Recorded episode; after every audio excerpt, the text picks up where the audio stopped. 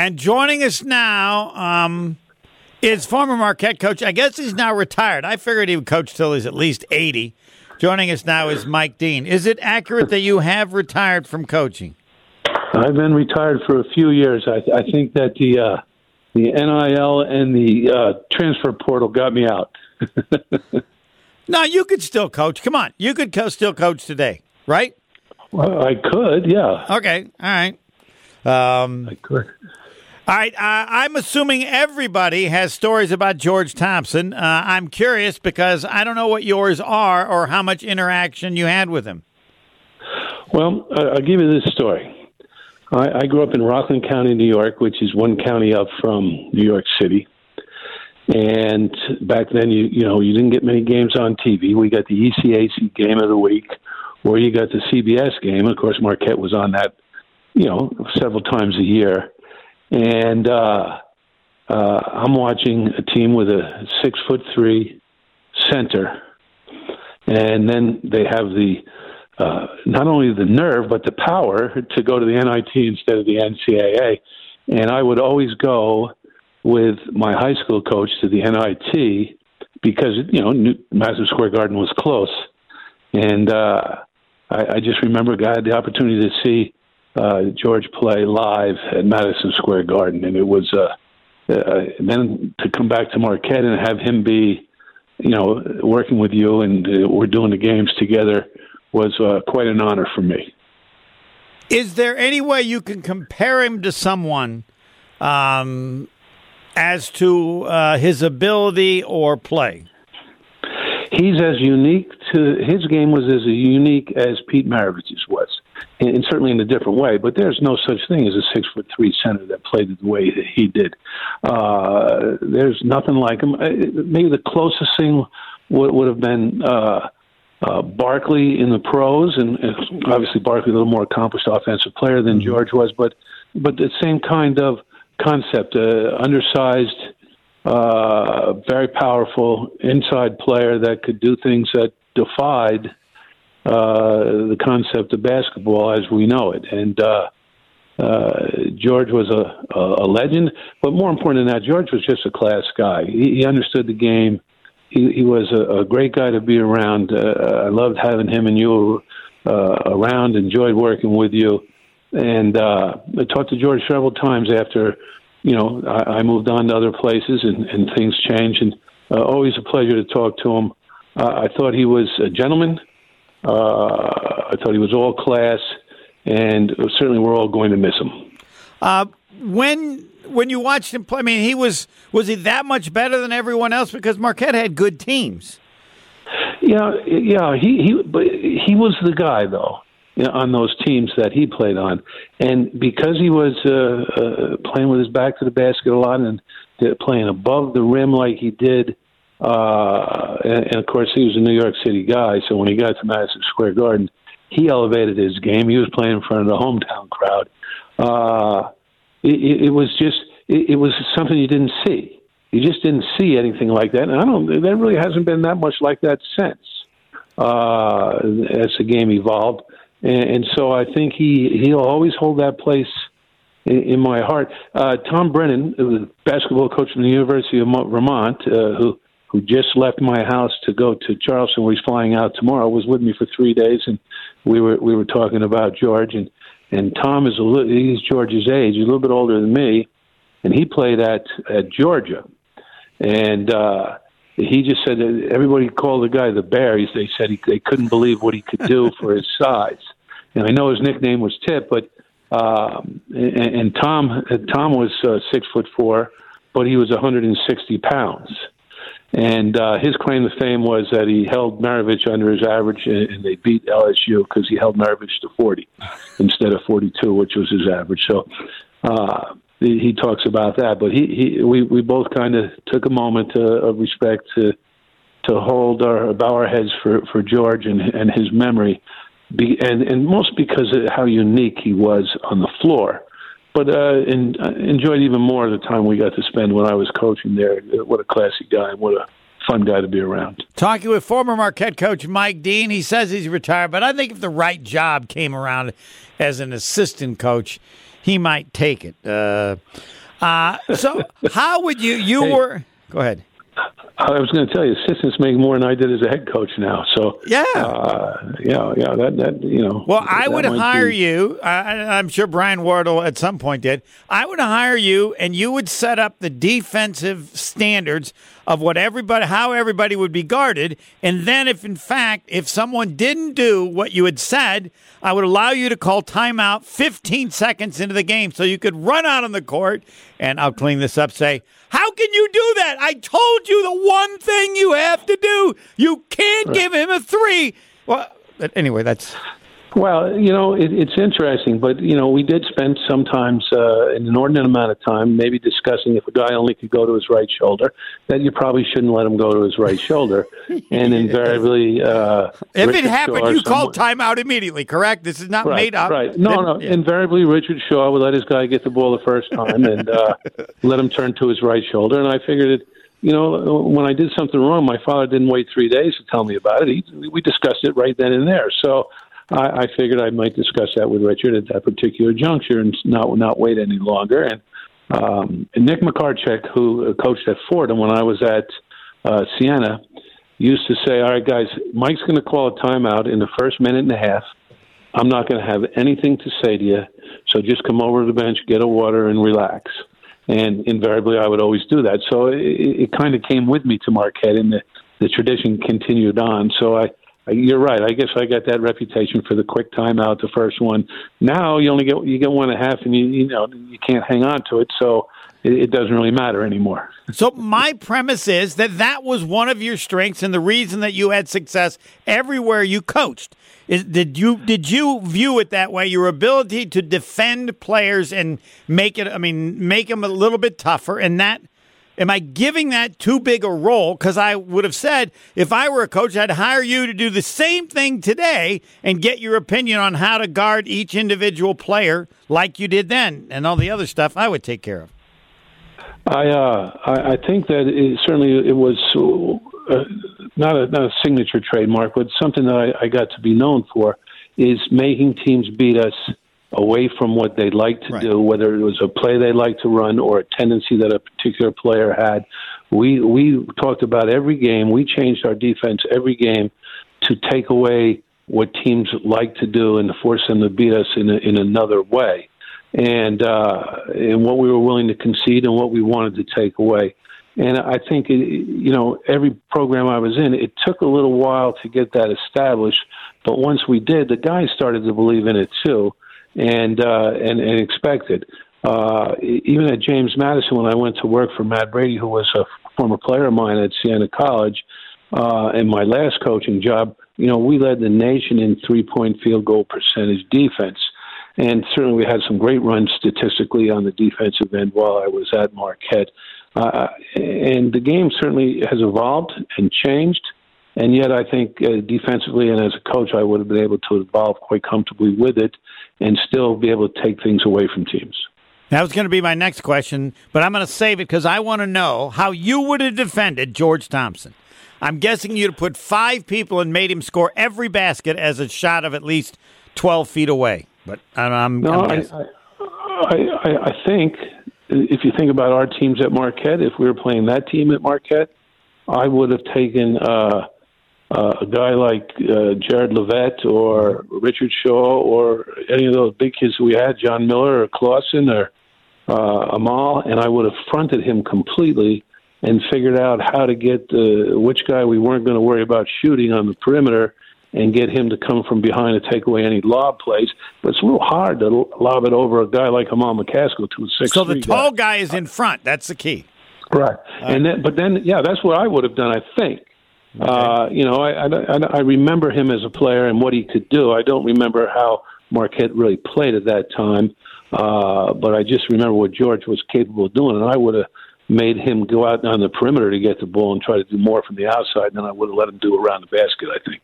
Talking with former Marquette coach Mike Deane, I'm glad you brought it up. I apologize I haven't called you because you're the person I thought. The game has changed. Threes are everything. So you alluded to it a little bit. What, what how would you have played? How would you have set up what you did given how big the three is. Teams go down and a guy has a layup, and no, he kicks it out for a three in transition. What you said you think you would have adjusted, so I'm I'm Yeah. more than willing to listen to your thoughts on the current game and how to defend it best, knowing everybody shoots threes. Uh, everybody shoots threes by placing two guys on one side and one guy on the other at the three point line, Right. and then having a middle ball screen. And uh, what I would do now is from October 1st, whenever you can start practice now, I would every single day guard the two man play a different way until the guys understood that there's four or five different ways to guard a, a ball screen. And then I would have practiced all five every single day so that during the game you could change how you guarded the middle ball screen throughout the game and what your rotations would be throughout the game so that no team could get comfortable with how you were doing it. Uh, so you try to keep them off balance. And I've said that to several of my uh, former players and guys that are coaching in basketball, and uh, no one has quite adopted it yet. And, and I'll be honest with you, Homer. The other thing I would do is I would play more zone. Uh, we we used to use the matchup, and if you remember, we had that continuous half court trap that uh, seemed to bother certain teams. I, I would be changing my defense more than uh, than I did back in those days. I, I would be doing that. I think just to try to keep to- teams off balance and not let them get into any rhythm. And, and I might say, all right, on a certain guy, hey, you're just going to guard this guy uh, nose to sternum and not help out at all. And just don't let him get an open three, and then figure out where uh, somebody else was going to have to help in certain situations, and, we'd figure out who to help off of and who to who not to let shoot and who who to you know hopefully makes a shot but has to make it over the top of you. That's what I would do. I, I think I'd still be a pretty effective defensive coach uh, today, and even with and we would have bigger guys than most teams do. You know, everyone is switching now and playing the smaller lineups, and that seems to be their answer to this to, to the problem. And everything has become uh, off the bounce. You know, it was a great team game has become an individual game and uh, the pros certainly uh, emphasize that, and the college teams seem to be trying to emulate that. And I would I would work much harder on individual ball defense, but uh, I, I also would uh, still think I could be a pretty effective defensive coach with a, a change for every game and changes within the game, which might be a little different than what we did at Marquette. How difficult would it be, and maybe that's why people don't do it, the, the four or five different ways to play the ball screen? I mean, that's why you said you. I, I don't. I don't think it would be that difficult Okay. because you know if you if you're thinking about it, it might take a, the first year might be a little difficult, but uh, you so you're confusing the offense because they don't know how you're going to do it each time. right each Yeah. time, or for a period of two or three minutes, and then I would change, and then I would change again, and then maybe in the second half, if one proved to be a little more fruitful than the other, then I would I would stick with it a little bit longer. But what happens during the season, especially that first season, is your team ends up having to face all the particular different defenses because every team would every team a lot of teams do everything differently. So some teams will switch, some teams will hedge, some teams will double team, some teams will play you soft in the middle and try to force over the top. Some teams go underneath the screen. So uh, some teams even what they call down the screen, where they they force you to stay on the outside and they don't let you use the screen, and then they help with the big guy. So uh, I would have all of those in my repertoire, and after the first year, guys would have had faced all of them, so they'd have a better understanding of them. And I, I think guys could make that uh, that adaptation, especially if it started to prove uh, successful along the way. I, I think that's that's the key to uh, developing your defense is guys seeing some success in it and seeing the worth of all that preparation and all that work. Talking with Mike Deane, is there a college team that you've seen that's closest to that theory, or have there been? No, any? not really, not really. I, and I'm really surprised that that uh, with so many teams going to that offensive scheme or some variation of that offensive scheme, I'm really surprised that the, the middle ball screen has become uh, uh, such an integral part of everyone's offense that, that that teams haven't come up with different scenarios uh, to deal with that. I, I'm I'm I'm kind of surprised at it, and and and yet everybody's saying, well, we don't want to give up on the weak side, we don't want to give it up on the strong side, we don't want to give up the three. I wouldn't have the phobia that I think a lot of coaches possess on the three point shot now.